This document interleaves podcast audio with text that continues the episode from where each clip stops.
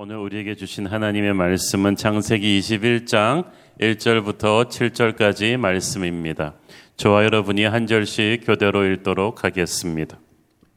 여호와께서 말씀하신 대로 사라를 돌보셨고 여호와께서 말씀하신 대로 사라에게 행하셨으므로 사라가 임신하고 하나님이 말씀하신 시기가 되어 노년의 아브라함에게 아들을 낳으니 아브라함이 그에게 태어난 아들 곧 사라가 자기에게 낳은 아들을 이름하여 이삭이라 하였고 그 아들 이삭이 난 지 8일 만에 그가 하나님이 명령하신 대로 할례를 행하였더라. 아브라함이 그의 아들 이삭이 그에게 태어날 때에 백세라.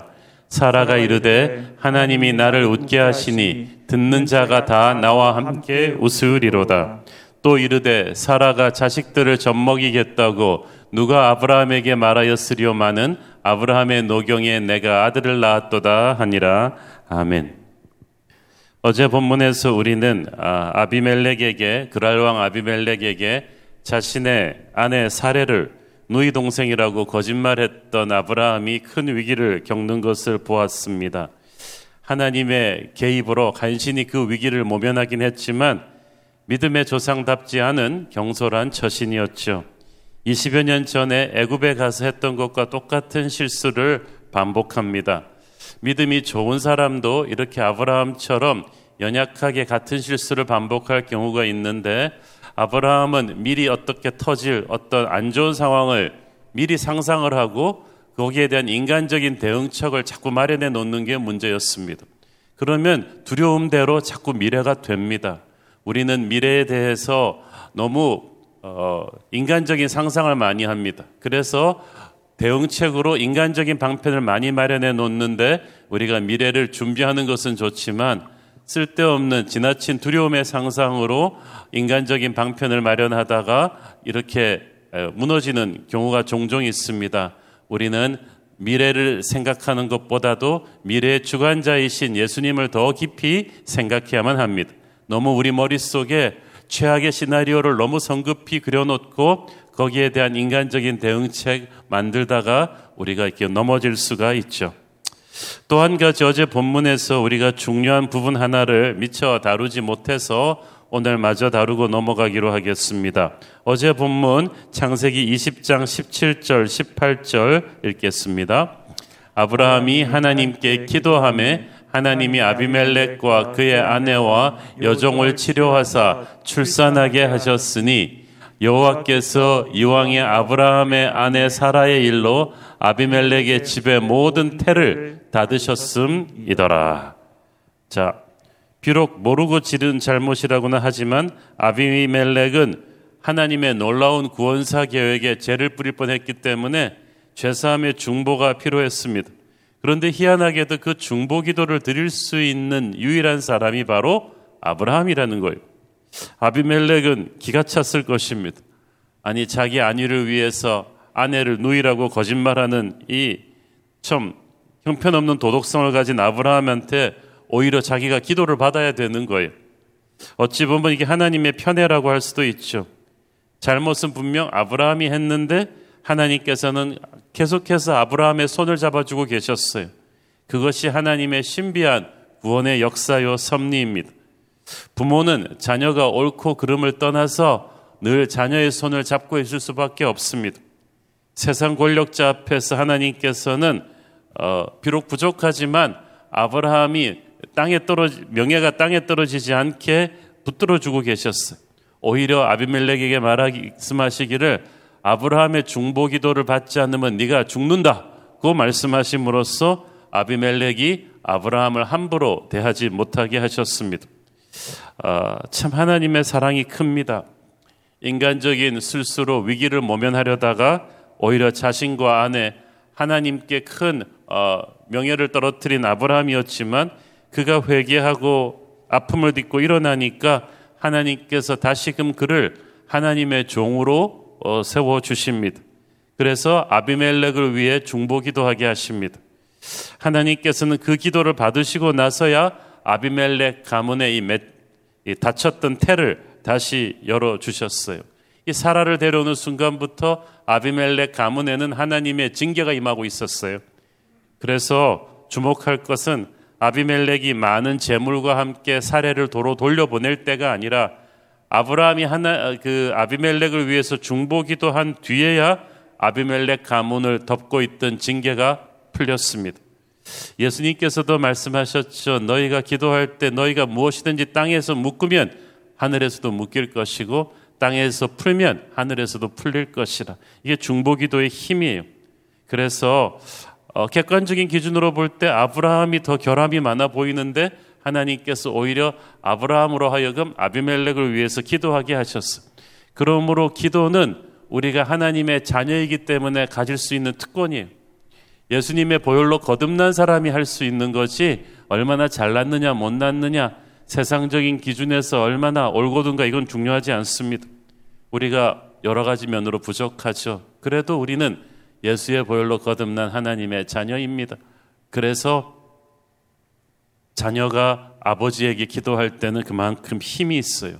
우리가 기도하면 그 기도를 통해 하나님이 세상을 축복하십니다. 어, 택함을 받은 자란 그렇게 놀라운 거예요. 하나님께서는 부족한 우리의 기도를 통해 지금도 세상을 살리기를 원하십니다. 우리의 기도가 우리의 가정을 살리고 직장을 살리고 나라와 민족을 살리는 거예요. 한국은 지금 한국 크리스천들의 중보의 기도를 받아야만 살 것입니다. 세상은 우리의 기도를 받아야만 아, 살 거예요. 아, 자녀의 전화를 기다리는 부모처럼 하나님께서는 하나님의 자녀들의 기도를 기다리십니다. 우리가 기도할 때 비로소 움직이십니다. 그래서 우리는 이 새벽에도 일어나서 우리 자신을 위해서뿐 아니라 우리 주변 환경과 교회와 나라와 민족을 위해서 기도해야 될 책임이 있습니다. 하나님께서는 우리의 연약함을 감싸 안으시고 채워 주십니다. 같은 문제로 계속 두 번이나 실수한 아브라함이었지만 그의 단점을 보지 않으시고 그래도 우직한 순종으로 지금까지 하나님을 꾸준히 믿고 따라온 그의 믿음을 보시고 모든 것을 덮어 주셨습니다. 우리가 이런 우직한 믿음이 있다면 중간에서 인간적인 실수를 해도 하나님께서 우리를 버리지 않으실 줄로 믿습니다. 하나님의 약속은 아브라함의 실수나 약점 때문에 취소되지 않았습니다. 그리고 때가 차니까 아, 약속의 아들 이삭이 태어나게 되죠. 이삭이 태어날 때 얼마나 좋았겠습니까? 25년 만에 약속이 이루어지는 거예요. 여러분 정말 오래 가슴 속에 응어리처럼 꿈꿔왔던 그 소원이 마침내 이루어질 때 얼마나 좋습니까? 그토록 오래 프로포즈 하던 여인이 마침내 오케이 결혼합시다 하고 했을 때 그 청년은 하늘을 날아오르듯 할 것입니다. 저는 사법고시를 한 거의 10년 가까이 떨어지다가 됐던 분의 그 간증을 들은 적이 있습니다.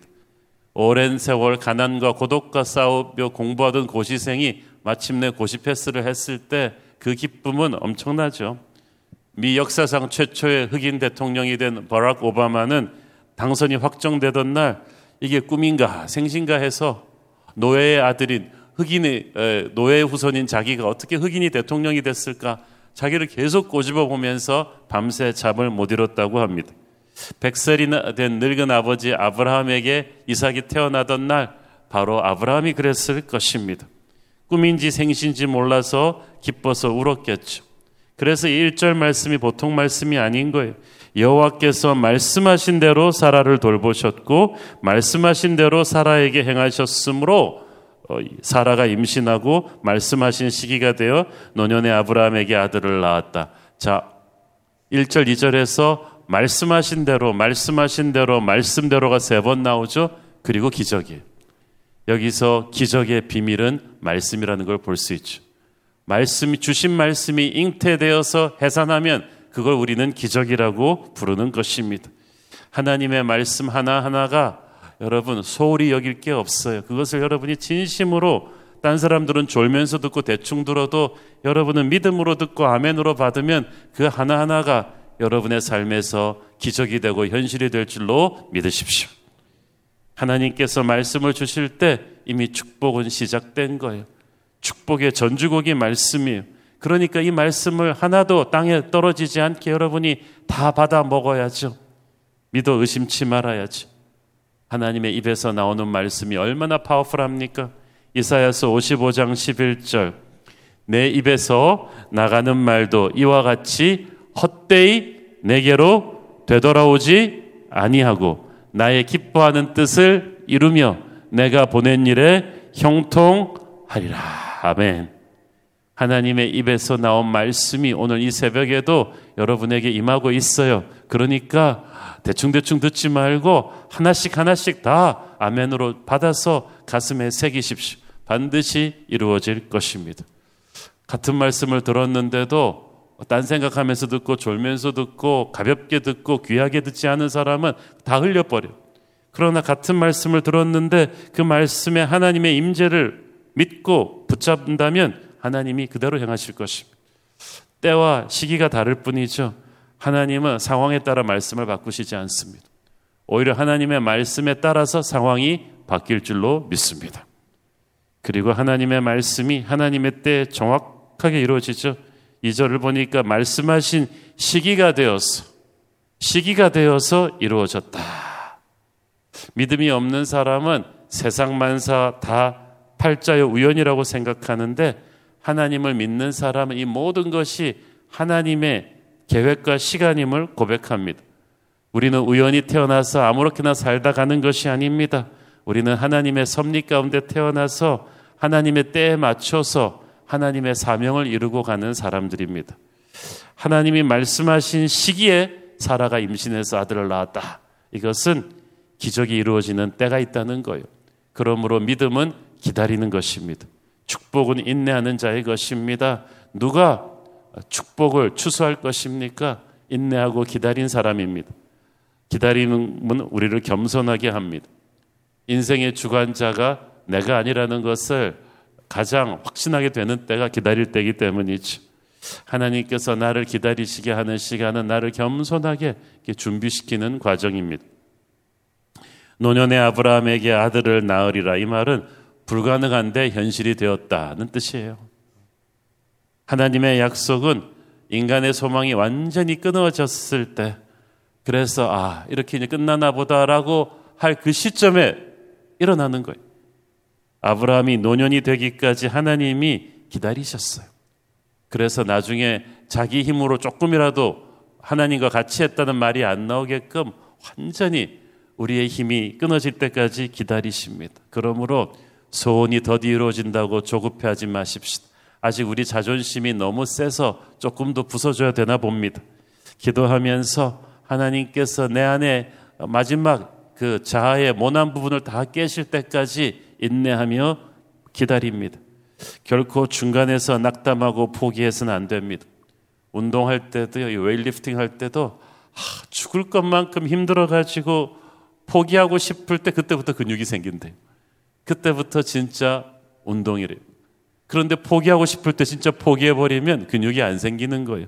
고생만 하다 끝나는 거예요. 하나님의 약속이 이루어질 시간이 거의 다 됐을 때 그때가 제일 힘들다고 합니다. 그러므로 이때 낙심해서는 안 됩니다. 갈라디아서 6장 9절 말씀 봅니다. 우리가 선을 행하되 낙심하지 말지니 포기하지 아니하면 때가 이름에 거두리라. 여기서 거꾸로 말하면 때가 이를 때 거두기 위해서는 포기하지 말아야 된다. 낙심하지 말아야 된다. 낙심과 포기는 기적의 가장 무서운 적이다. 그러므로 우리 자신의 속에서 낙심하고 포기하라는 음성이 들리면 그것은 하나님의 소리가 아닙니다. 사탄아 물러가라 그리고 다시 일어나야 되는 거예요. 우리가 주변 사람들의 말에 너무 신경 쓰지 마십시오. 어, 7절을 보면은 사람들은 결코 90이 넘은 사라가 자식들을 낳아서 젖먹일 거라는 이야기를 하지 않았습니다. 에휴, 자식이 있어서 뭐 해요? 뭐 무자식이 상팔자 이런 소리 했겠죠. 이게 어디 위로입니까? 속 뒤집어 놓는 말이지. 하나님은 사람들의 말을 우리가 초월하기를 원하세요. 왜냐하면 인간의 상식을 뛰어넘는 기적을 이루시거든요. 다 안 된다고 하는데 하나님만 된다고 하세요. 그리고 여러분이 그 하나님의 말에 동의하면 하나님의 말씀이 이루어집니다. 여러분이 사람들의 말에 귀를 기울이고 동의하면 그 사람들 말이 이루어지는데 그걸 원하시는 건 아니잖아요. 누구의 말이 이루어지기를 원하십니까? 이루어지기를 원하는 사람의 말에 동의하셔야 돼요. 기적과 축복이 이루어지기를 원한다면 하나님의 그 말씀에 동의하셔야 돼. 그래서 믿음의 사람들은 결코 사람들의 의견 수렴하느라고 자꾸 휘둘려서는 안 돼요. 사탄은 항상 우리 주변 사람들의 말을 통해서 뉴스를 통해서 우리 안에 불안과 불신, 두려움과 안 된다는 생각을 계속 심습니다. 그러나 어, 연말에 그런 말이 있잖아요. 멍멍이들이 짖어도 기차는 간다. 사람들이 뭐라 그러든 믿음의 사람은 하나님의 음성에 시선을 딱 고정시키고 전진하는 것입니다. 이삭은 기쁨의 아들이었어요. 이삭이라는 이름의 뜻이 웃는 자라는 뜻이잖아요. 사라는 하나님이 자신을 웃게 하셨다고 했습니다. 하나님의 약속이 이루어질 때 우리가 진짜 마음으로부터 웃을 수 있습니다. 오늘 아침에 하나님께서 여러분에게 이삭의 기쁨을 주기를 축원합니다. 그토록 아름다웠던 여인 사라였어요. 잘 나가는 남편을 만나서 물질적으로도 평생 걱정 없이 살았던 사라였지만 남모를 상처가 가슴에 있었어요. 자기는 오랜 세월 아기를 갖지 못하는데 자기 여종 하갈은 그냥 남편과 동침시키자마자 금세 아기를 가진 것. 그러면서 자기도 무시하는 것. 그래서 너무 화가 나서 이 하갈도 내쫓고 막 그랬지만 어, 하나님이 다시 데려오시고 또 하갈에게서 이스마엘이 태어나고 십수년 동안 온 집안이 그 어, 이스마엘을만 귀여워하면서 그렇게 가는 걸 보면서 사라가 얼마나 마음고생이 컸겠어. 그런데 이삭이 태어나는 순간 모든 열등감과 상처가 그날로 씻은 듯이 사라졌어. 그래서요, 여러분, 상처에 대한 치유는 그냥 잘 될 거야, 잘 될 거야 그러는 위로가 아니라 상처에 대한 치유는 위로, 축복이 이루어지는 거예요. 기적이 임하면 상처가 순식간에 치료가 돼요. 너무 오랫동안 교회가 성장하지 않았고 상처가 많은 목사님도 교회가 어느 시점에 하나님의 은혜로 기적같이 부흥하기 시작하니까 그때부터 상처가 싹 없어지시는 거예요. 웃음이 돌아오는 거예요. 하나님의 축복이 마침내 이루어질 때 우리 안에 모든 상처가 해소될 것을 믿습니다. 거룩한 기쁨이 넘치면서 상처가 썰물처럼 빠져나가는 것을 느끼게 되기를 바랍니다. 약속이 이루어지는 게 최고의 치유죠. 하나님의 약속이 우리 안에서 이루어질 때 모든 상처가 씻겨져 나갈 줄로 믿습니다. 약속이 이루어지면 나뿐만 아니라 주변 모든 사람에게 기쁨을 줍니다. 6절에 보니까 나를 웃게 하시니 듣는 자가 다 나와 함께 웃으리로다. 기쁨은 전염성이 있어요. 아브라함 장막에 있는 모든 사람들이 이삭이 생기니까 그때부터 마음 놓고 웃기 시작해요. 다 이삭을 구경하러 모였고 안아보고 만져보며 좋아하고 옛날 그 해바라기 노래처럼 그대 내게 행복을 주는 사람. 이삭이 바로 그런 베이비였다 하는 거지. 우리 삶에도 이렇게 기쁨을 주는 분이 계시니 바로 예수 그리스도이십니다. 이삭의 탄생은 신약 성경의 예수 그리스도의 탄생과 너무나 닮은 꼴이에요. 이삭도 예수님도 모두 불가능한 상황에서 잉태되었죠. 사라가 90이 되어서 더 이상 그 어, 월경도 끊어지고 아이를 가질 수 없었을 때 생긴 아이가 이삭이잖아요. 마리아도 처녀로서 남자를 알지 못할 때에 성령으로 잉태해서 아기 예수를 가졌어요. 이삭도 예수님도 하나님의 때가 참해 하나님의 때에 이 세상에 태어났습니다. 그리고 이삭도 예수님도 그 탄생이 주변 모든 사람에게 기쁨을 주었죠. 이삭도 기쁨의 아이지만 예수님이 탄생하셨을 때도 천사 찬송하기를 지극히 높으신 곳에서는 하나님께 영광이요 땅에서는 기뻐하심을 입은 사람들 중에 평화로다. 이삭의 탄생이 그 아브라함 장막의 모든 사람에게 기쁨을 준 것처럼 예수님의 탄생이 하나님께 영광을 돌리면서 온 인류에게 기쁨의 소식이었습니다. 그 예수님을 우리 가슴 속에 모실 때 말할 수 없는 기쁨이 우리에게 임합니다. 우리가 예수 믿으면서도 기쁨이 없는 것은 우리 안에 있는 예수님과 계속 만나지 않기 때문이에요. 예수님을 그냥 골방에 모셔두고 우리가 찾아가지 않기 때문이 그러나 우리가 기도하는 시간, 예배하는 시간, 말씀을 듣는 시간, 그의 이름을 부르는 시간은 우리 안에 계신 기쁨의 원천이신 예수님께 우리가 항상 찾아가는 것입니다. 예수님 안에서 우리는 진짜 세상이 줄 수 없는 기쁨을 누릴 줄로 믿습니다. 우리는 보통 사람들이 아닙니다. 예수님의 기쁨을 그렇게 가슴에 받아서 웃을 일 없는 세상 속에 하늘의 기쁨을 흘려보내주는 존재인 줄로 믿습니다. 그러므로 오늘 출근해서 가정에 돌아가서 찡그린 얼굴을 활짝 펴고 여러분 안에 계신 예수의 기쁨이 여러분 주변으로 흘러가도록 하십시오. 기도하겠습니다. 주님 은혜를 감사합니다. 이삭이 태어났습니다. 주님 우리에게도 이삭이 태어나는 축복을 주옵소서. 가슴에 응어려졌던 상처가 한꺼번에 씻어져 버릴 수 있는 기적의 응답이 우리에게도 주어지게 하여 주시옵소서 예수님 이름으로 기도했습니다. 아멘.